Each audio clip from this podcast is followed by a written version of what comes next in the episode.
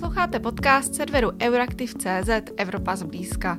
Jmenuji se Aneta Zachová, jsem šéf-rektorkou Euraktivu a dnes bude mým hostem poslanec Evropského parlamentu za ODS, pan Jan Zahradil. Dobrý den. Dobrý den, přeji. Eh, děkuji, že jste přišel sem k nám eh, do redakce Euraktivu na Malé straně eh, popovídat si se mnou o tom, co nás čeká v následujícím, řekněme, roce. To znamená volby do Evropského parlamentu, ale také o tom, co se děje teď, ehm, co se děje na, řekněme, globálním poli, jak vnímáte vlastně třeba nějakou budoucnost konzervativní politiky v Evropské unii a tak podobně.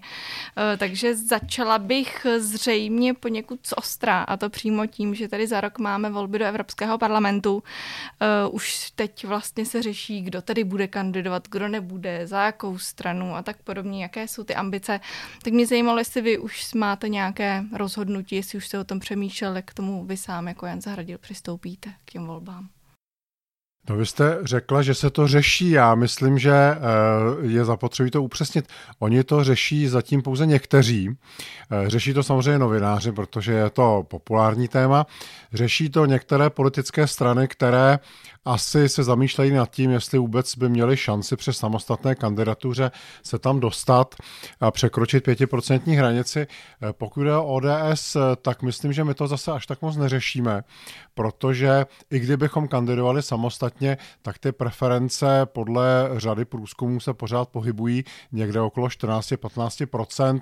Eh, stejné výsledky jsme udělali v roce 2019 do Evropského parlamentu a stačilo nám to na ty současné čtyři europoslance. Takže i kdybychom kandidovali sami, my tyhle obavy asi mít nemusíme a spíš ten tlak vychází tedy ze strany těch našich menších koaličních partnerů, kteří neustále řeší, eh, zda ano, zda ne, jak rychle, s kým a podobně. Eh, my eh, jsme demokratická strana, máme svoje vlastní nominační procedury a vzhledem k tomu, že ty volby jsou až příští rok koncem května, eh, tak když si vezmu ty minulé, předminulé, předpředminulé volby, my jsme nikdy nesestavovali kandidátku ještě před létem. Vždycky jsme začínali tak na podzim. Eh, definitivně jsme tu kandidátku schvalovali někde na začátku toho roku, v němž se ty volby konaly, takže já počítám, že ještě několik měsíců minimálně máme na to čas. Mm, to je ta stranická, řekněme, rovina a vaše osobní. Vy už sám jste rozhodnutý, jestli budete chtít kandidovat nebo ne. To já oznámím v pravý čas a ten čas ještě nenastal, takže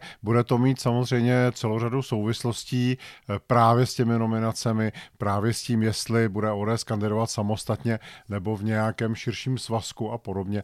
Takže dočkejte času. Mm-hmm.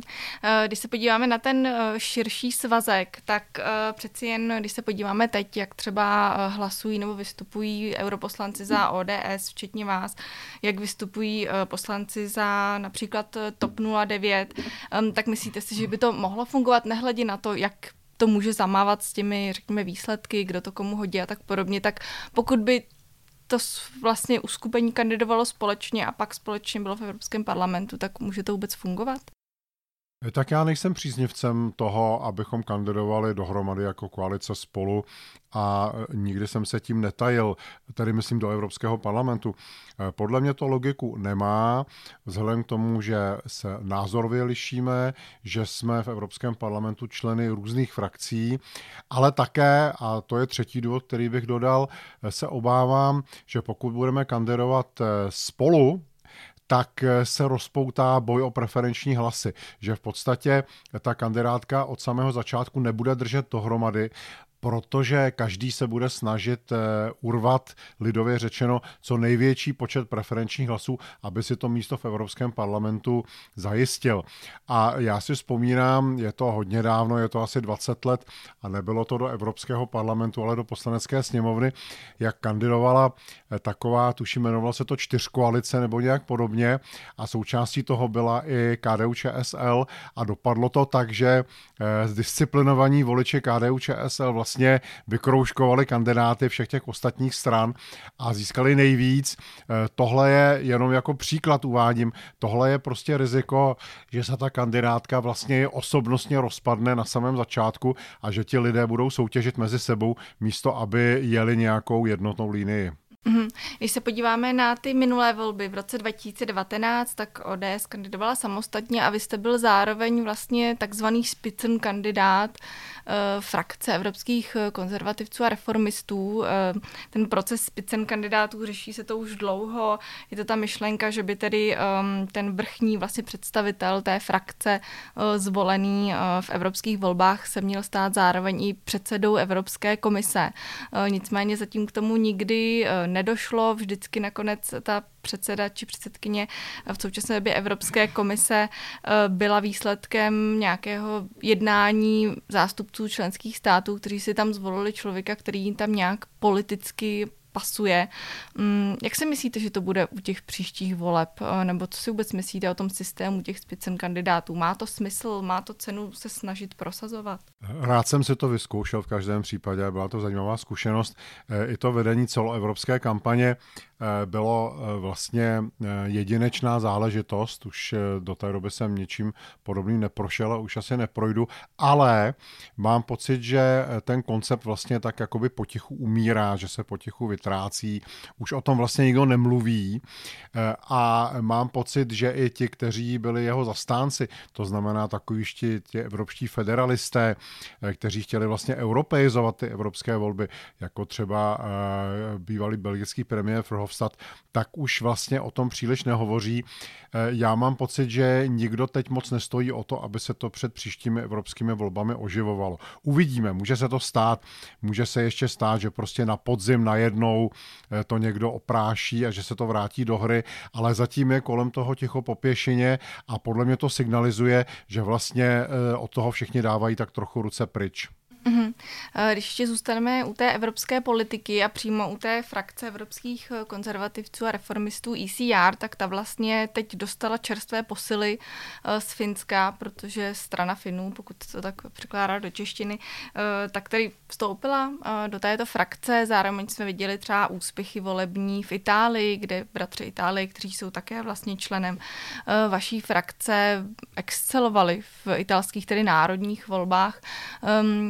Jak si myslíte, že se bude vyvíjet uh, frakce ECR v těch následujících měsících a letech? Očekáváte, že bude nabalovat se o nové, řekněme, členy, nebo očekáváte, že tam bude nějaká stagnace? Tak eh, daří se nám, to je pravda. Eh, teď ten poslední přírůstek, to je ta strana Finů, to je strana, která skončila ve finských parlamentních volbách na druhém místě dokonce, přeskočila i do posud tedy vládní stranu premiérky, asi už bývalé premiérky Marinové a pravděpodobně bude i součástí vládní koalice.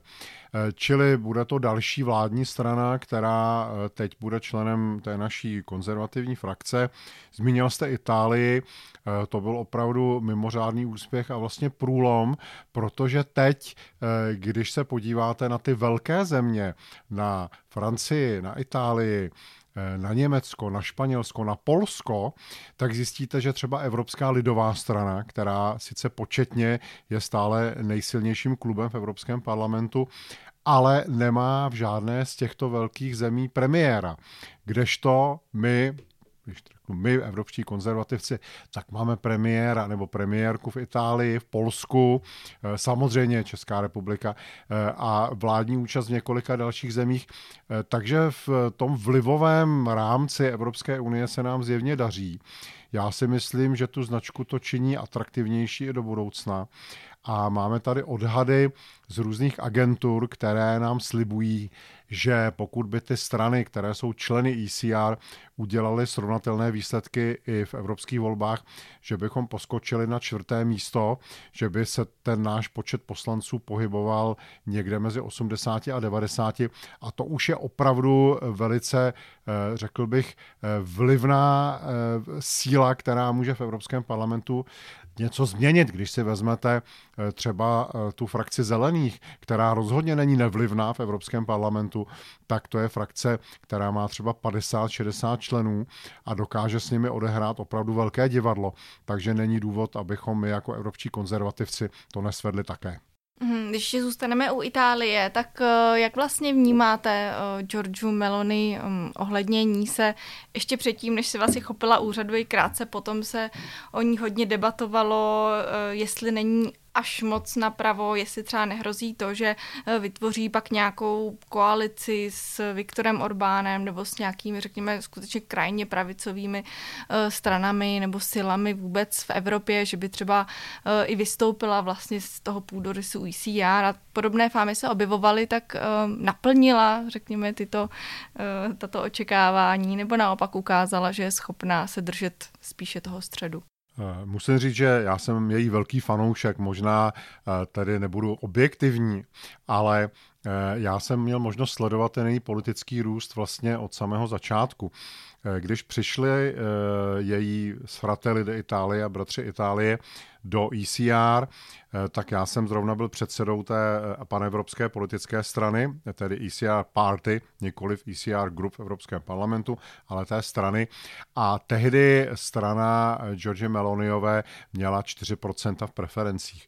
To, že dokázala během vlastně dvou a půl let to vytáhnout na 25%, zvítězit v parlamentních volbách a jak se ukazuje tu podporu si udržet, protože dnes po více než půl roce vládnutí, tak vlastně ta podpora té strany ještě roste a pohybuje se někde mezi 25 a 30 procenty, to já považuji v dnešní konstelaci evropské politiky za unikátní.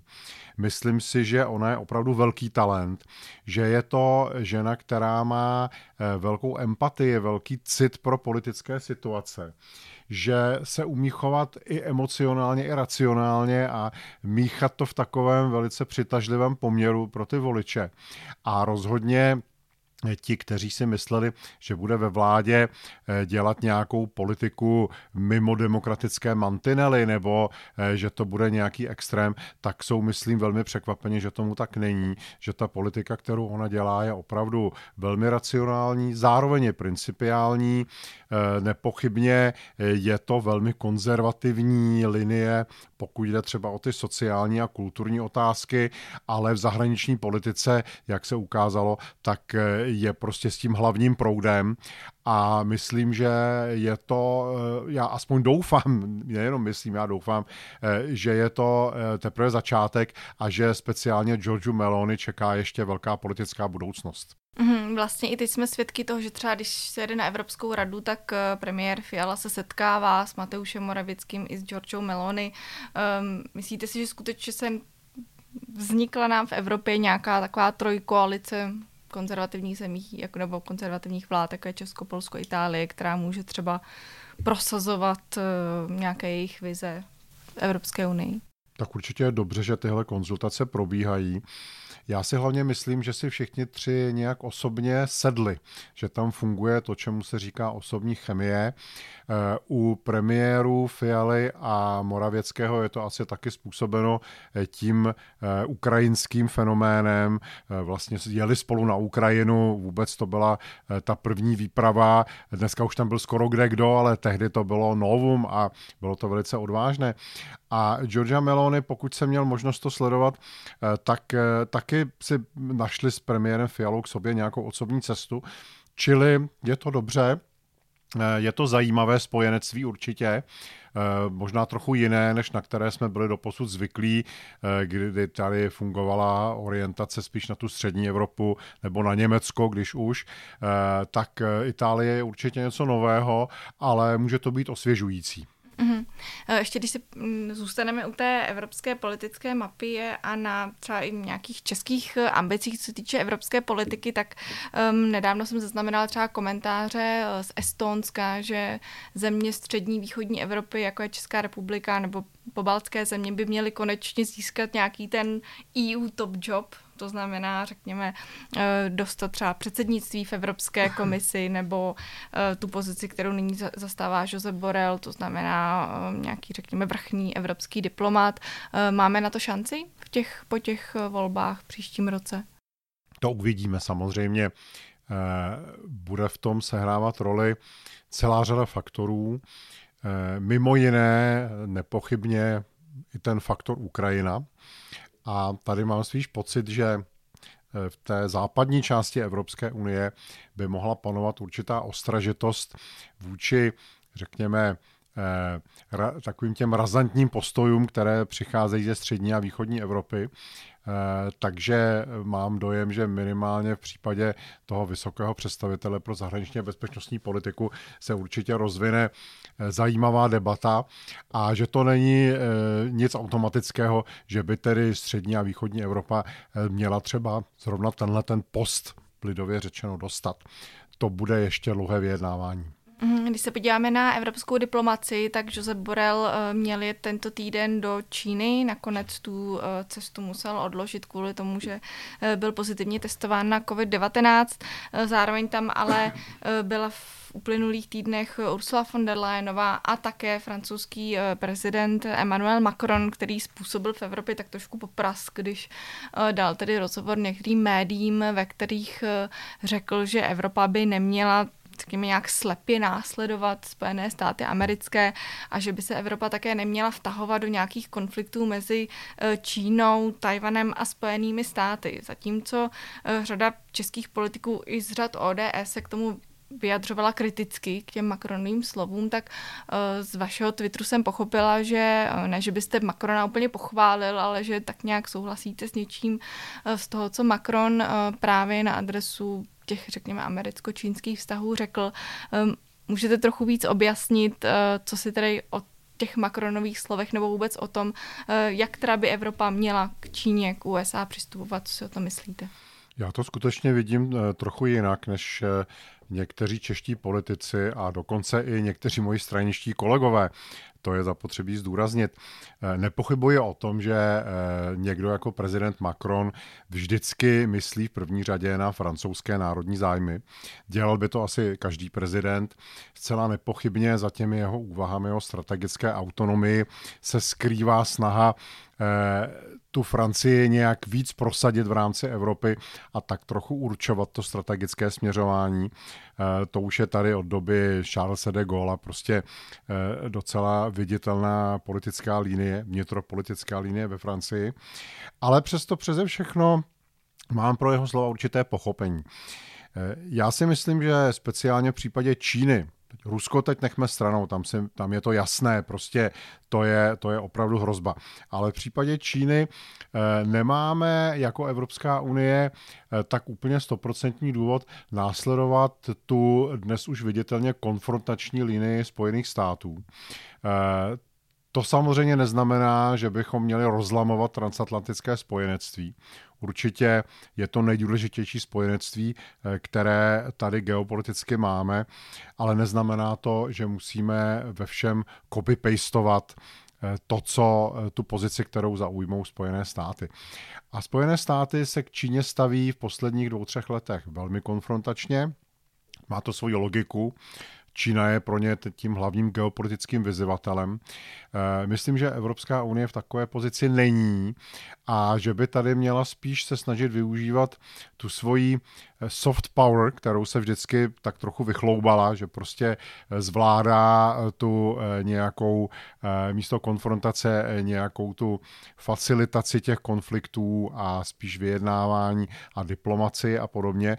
My s Čínou jako Evropa žádný otevřený konflikt nemáme, na rozdíl od Ruska. Není tady žádný teritoriální zájmový vlivový konflikt.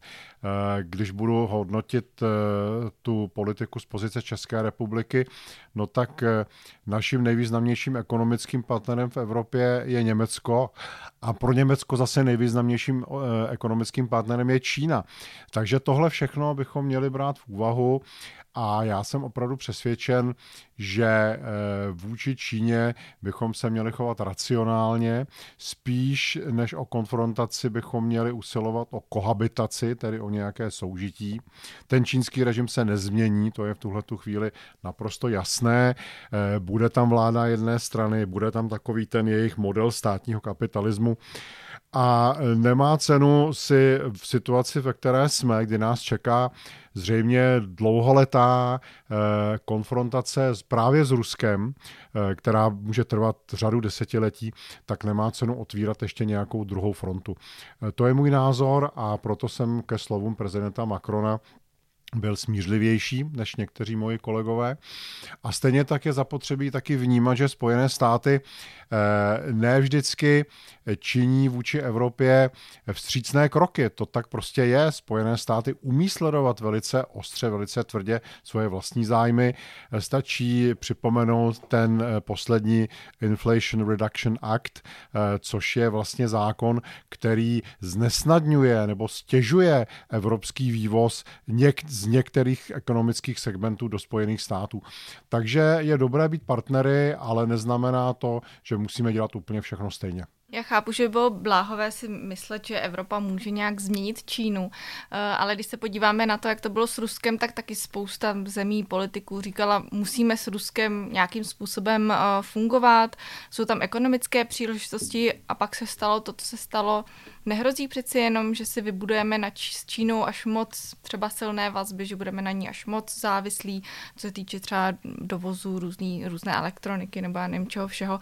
Eh, a nakonec Čína také překročí v některých ohledech nějakou tu červenou linii. Eh, víme, že třeba i česká, česká pozice k Tajvanu je velice otevřená, přátelská, tak co když i Čína překročí tu červenou linii, která potom vlastně bude muset vést k nějaké protireakci Evropské unie?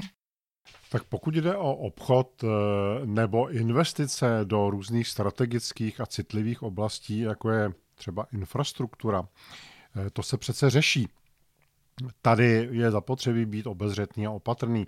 Tady opravdu na nějakou naivitu není místo, ale když se podíváte na to, jak hovoří třeba evropští představitelé, jak hovoří Evropská komise, nebo co je v jednotlivých evropských dokumentech, tak tam se nikdy nehovoří o eh, takzvaném decouplingu eh, s Čínou, tedy úplném oddělení ekonomickém od Číny tam je používán velice často termín derisking, tedy eh, vlastně snížení rizika, že by Čína ovládla některé strategické směry, některá strategická odvětví evropské ekonomiky. To si myslím, že je naprosto oprávněné, tímhle směrem bychom měli jít, měli bychom být nezávislejší na Číně také, pokud se jedná eh, o dovoz některých těch strategických materiálů, proto se také připravuje legislativa teď na úrovni Evropské unie, o těch takzvaných raw materials, eh, protože, jak se ukazuje, tak pro výrobu eh, celé řady třeba komponentů do informačního průmyslu, elektrotechnického průmyslu, tak se bez čínských surovin neobejdeme a to není dobře. Takže tady nepochybně je zapotřebí tu závislost snižovat. Ale to neznamená, že bychom se měli od Číny úplně oddělit, protože ten trh je prostě obrovský a evropská ekonomika, evropská produkce ho stále ještě je schopná nasytit. Byla by chyba, kdybychom to nedělali. Eh, s tou otázkou Tajvanu eh, já mám pocit, že tady jsme se zase dostali eh, do, trochu do extrému v rámci Evropy. Myslím, že nikdo nebo málo kdo v Evropě to tlačí tak silně jako někteří čeští politici. Záměrně já říkám někteří. Když se bavíte nad Tajvanu, Eh, třeba s tou jejich nejsilnější opoziční stranou KMT, s Kuomintangem, eh, tak to je strana, která z toho nemá nějakou velkou radost, že to napětí roste. To je strana, která se držela Eh, takzvaného toho koncenzu z roku 1992, kdy se tedy obě strany, pevninská Čína a Tchajvan, se dohodly, že budou uznávat princip jedné Číny a každá z těch stran si ho může vyložit po svém. No a to trvalo celkem v klidu 30 let. Během těch 30 let se obrovským způsobem rozvinula Eh, doprava mezi Tchajvanem a Čínou, rozvinuly se investice, rozvinul se vzájemný obchod, rozvinula se ekonomická závislost. A eh, teď je tam u moci tedy jiná politická strana DPP, Demokratická pokroková strana, která víc akcentuje tu otázku závislosti, ne, nezávislosti Tchajvanu a to tu pevninskou Čínu samozřejmě dráždí. Eh, z mého pohledu by bylo jaksi Eh, racionálnější, kdybychom víc eh, se snažili pochopit eh, třeba tu pozici toho Kuomintangu, o kterém jsem tady mluvil. A mimochodem pro ODS speciálně by to mělo být asi ještě, ještě akceptovatelnější, protože ODS a Kuomintang jsou členy jedné mezinárodní stranické organizace, což je Mezinárodní demokratická unie, International Democratic Union, kdežto DPP, ta současně vládnoucí demokratická pokroková strana, ta je tedy členem liberální internacionály, což je úplně jiná organizace, eh, se kterou my jako politická strana nemáme nic společného. Uh-huh. Uh, nicméně, když se na to podíváme hypoteticky, tak kdyby skutečně uh, to napětí, které teď mezi Čínou a Tajvanem je, překročilo nějakou vojenskou uh, už rovinu, tak jak by se měla Evropa podle vás zachovat? Já o tom vůbec nechci spekulovat, protože tady je zapotřebí udělat všechno k tomu, aby k takové konfrontaci nedošlo. Velmi se obávám, že pokud by k ní došlo, eh, tak by samozřejmě eh, na to reagovali nějakým způsobem především Spojené státy a nějaký vojenský konflikt mezi Spojenými státy a Čínou od Chajván by byl eh, natolik zhoubný globálně, byl by skutečně zhoubný nejenom pro ty obě země, jejich ekonomiku by to poslalo určitě do recese nebo minimálně do nějaké stagnace. Ovlivnilo by to tím pádem i globální ekonomiku a byl by to lidově řečeno průšvih globálního rozsahu. Takže doufám, že k tomu nedojde a že Evropa právě tím, že se bude snažit deeskalovat to napětí, a tady zase se vracím k tomu Macronovi, který to naznačil, tak by se měla takhle chovat a to je podle mě správná pozice. Ještě bych se ptala na jednu věc, eh, vlastně vaším takovým, řekněme, hlavním tématem, nebo jedním z těch hlavních témat, kterému jste se vždy v Evropském parlamentu věnoval, byl mezinárodní obchod. E, a to i mezinárodní obchod e, s těmi azijskými zeměmi, tak by mě zajímalo, e, jak na tom ten vlastně globální obchod, nebo obchod s tímto třeba regionem konkrétně je, protože Evropa vlastně Evropu zasáhl výpadek obchodu s Ruskem. Tak podařilo se nám tu situaci nějak vyřešit? Našli jsme nějaké alternativní trhy třeba na východě? Takhle bych to neřekl. Eh, určitě se snažíme, nebo Evropská unie se snaží rozšířit eh, svoje odbytiště i do Ázie, především do zemí ASEAN, ale i eh, dalších přilehlých zemí, protože to je dnes asi ekonomicky nejdynamičtější region světa. Máme tedy čtyři dohody o volném obchodu se čtyřmi asijskými zeměmi, s Japonskem, s Jižní Koreou, s Větnamem a se Singapurem. Z té indopacifické oblasti teď eh, velmi brzy bude schválena, už, už je vlastně podepsána a bude ratifikována dohoda s Novým Zélandem a já věřím, že také s Austrálií a docela pokročila vyjednávání s Indií. Čili pokud se v příštích letech eh, podaří tuhle tu sérii dohod uzavřít, tak to bude dobře. Eh, co zůstává otevřené, je, jestli by Evropská unie měla se pokoušet vyjednat dohodu s zeměmi ASEAN jako s celkem, to znamená Evropská unie a ASEAN. Tam to komplikuje eh, ten fakt, že ty země mají opravdu velmi rozdílnou úroveň. Tam jsou země demokratické, jsou tam země autoritářské a jsou tam země, které jsou vlastně systémově téměř na hraně kolapsu. Eh, země, kde třeba běžně eh, prostě změna vlády probíhá vojenským převratem, že jo, typický příklad Myanmar, takže e, není úplně jednoduché tam najít nějaký nejmenší společný jmenovatel.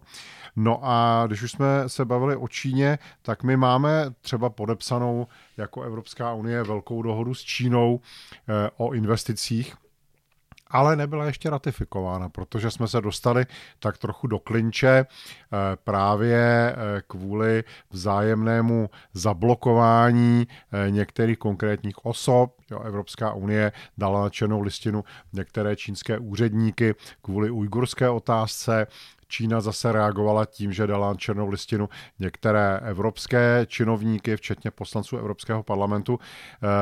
To ještě asi nějakou chvíli potrvá, ale jsem přesvědčen, že je v našem společném zájmu, aby se tahle situace vyřešila, aby se to odblokovalo a aby ta dohoda byla také schválena v Evropském parlamentu. Mhm, Když se ale podíváme třeba na ten případ České republiky, tak tady se také očekávalo, eh, že sem bude Čína investovat. Panoval se takový velký optimismus eh, ještě za vlády nebo za prezidentování Miloše Zemana, který byl také, řekněme, eh, zastáncem těch čínských investic, ale nakonec se to nenaplnilo. Nehrozí, že vlastně to samé se stane Evropě, že budeme doufat, že pokud budeme udržovat dobré vztahy s Čínou, takže se nám to, řekněme, vyplatí ekonomicky, ale nakonec tam jde spíš především o ochranu evropských investic v Číně, protože to ekonomické prostředí tam je složité. Eh, je to, jak jsem tady říkal, státní kapitalismus, to znamená, že vliv toho státu nebo státem vlastněných či státem částečně vlastněných podniků je velký a ne vždycky ti evropští investoři mají zaručeno, že se s nimi bude zacházet prostě tak, jak by si zasloužili. Takže z tohoto pohledu eh, je to určitě potřeba Nejde ani o to podněcovat nějaké další čínské investice v Evropě, ale spíš chránit evropské investice v Číně. Eh, to, že eh, ty eh, sliby o masivních čínských investicích, zejména v České republice, byly chyby. To jde samozřejmě hlavně za Milošem Zemanem, protože on tady vytvořil nereálná očekávání, on tady hovořil o desítkách miliard, které sem přitečou. A už v té době bylo jasné, že je to nereálné, že Čína nějaký speciální zájem zrovna v České republice, v desetimilionové zemi investovat prostě nemá. A jak se ukazuje, tak těch skutečných investic tady nakonec bylo eh, jenom pár a spíš to byly takové investice, řekněme, symbolického nebo prestižního charakteru. Eh, nic strategického se tady vlastně neodehrálo. Eh, takže to byla spíš taková retorika, která opravdu jde za, za tím minulým panem prezidentem a nemělo to s realitou zase tolik společného. A napadá mě ještě jedna otázka, když řešíme ty vztahy mezi Evropskou unii a řekněme mimo evropskými uh, zeměmi, různými hráči na té řekněme geopolitické mapě světa. Uh, v minulých měsících se tu objevily kauzy, které se týkaly třeba různých cest europoslanců do zahraničí. Uh, týkalo se to třeba i českého poslance Tomáše Zdechovského, který byl kritizován za cestu do Bahrajnu. Tuším, že to bylo zároveň jsme tady měli obří a stále máme obří kauzu Qatargate, kdy víme, že Katar se snažil ovlivňovat určité členy um, Evropského parlamentu. Um, vy sám jste aktivní vlastně, co se týče právě těch obchodních vazeb, zejména z Ázií. Um, měl se třeba i vy někdy obavy nebo pocit, že by se mohlo stát, že to sklouzne už někam za nějakou hranu, třeba co se týče těch vztahů s těmi zeměmi, to, jak třeba s vámi zacházejí, když tam jedete na tu zahraniční cestu. Řešil jste někdy ten problém, že by se vás mohli snažit ovlivnit až moc, abyste vlastně pak hrál v jejich prospěch na půdě Evropského parlamentu? No, mně se to osobně nestalo a člověk se na to musí dávat samozřejmě pozor, protože může se to stát. Hlavně je zapotřebí si dávat pozor na nějaké placené pobyty, eh, na nějaké dary a na podobné věci. Vždycky je dobré si to zařídit tak, aby si to člověk platil sám, ze svého europoslaneckého rozpočtu, anebo aby to byla oficiální služební cesta, kterou platí Evropský parlament. Jakmile je to eh, cesta na nějaké pozvání, tak je samozřejmě pak zapotřebí ji vykázat, přiznat. Máme tam takzvanou deklaraci finančních zájmů, takže tam by se to všechno mělo objevit. Eh, já jsem se vlastně stal jednou, jedinkrát jsem se stal obětí taky takovéhle podobné kauzy, eh, která docela rezonovala i v českých médiích. A tam šlo o to, že čínská mise při Evropské unii zaplatila občerstvení na jedné akci, kterou jsem já pořádal, byla z toho série článků o tom, že Číňani si kupují vliv jo, a, a že prostě, eh, že jsem nepřiznal, jako, že to občerstvení platili a tak dále a tak dále. Takže tohle je prostě eh, vždycky eh, citlivá věc, kterou je zapotřebí hlídat a chovat se maximálně otevřeně a transparentně. Možná ještě úplně poslední otázka, eh, když tedy mluvíme o tady těch kauzách, tak eh, přece jenom i ta kauza Qatargate a tak podobně, tak uh, mohla zahýbat s tím, jak vůbec lidé vnímají nějakou integritu nebo funkcionalitu uh, Evropského parlamentu. Já to vždycky uh, přirovnávám k tomu, nebo ukazuju to na příkladu, že uh, nevím, moje babička v životě nemluvila se mnou o Evropské unii, ale eh, volala mi v ten moment, kdy se objevilo ve zprávách eh, ty informace o těch úplacích z Kataru a ptala se mě tam, co se to tam děje a s jakou instituci, o jakou instituci se vůbec zajímám. Tak myslíte si, že skutečně hrozí, že třeba um, to poškodí jméno Evropského parlamentu nebo vůbec evropských institucí, že to třeba bude tématem těch následujících voleb? No určitě je to reputační fiasko, o tom já nepochybuju. I to, jak to bylo vlastně mediálně pokryto, i to, že vlastně dodnes jsou někteří eh, z těch stále ještě europoslanců ve vazbě, no tak to tomu Evropskému parlamentu určitě reputačně neprospívá. Eh, mají se teď přijímat nějaká další opatření na zpřísnění kontaktu europoslanců třeba s nějakými lobbysty nebo eh, s cizími státními příslušníky a podobně. Eh, to je všechno v pořádku, to podpoříme, ale je zapotřebí si přiznat, že to vždycky souvisí s osobní kvalitou, osobní integritou těch lidí. Eh, já vám tady moc děkuji za to, že jste byl hostem podcastu Evropa zblízka. Budu se těšit zase někdy u rozhovoru. Já děkuji za pozvání a doufám, že se to posluchačům bude líbit. Z redakce Euraktiv.cz se s vámi pro tentokrát loučí Aneta Zachová. Děkujeme, že nás posloucháte. Budeme rádi, když podcast Evropa zblízka doporučíte svým kolegům a známým. Sledujte nás také na sociálních sítích či na webu, aby vám neunikla další nová epizoda.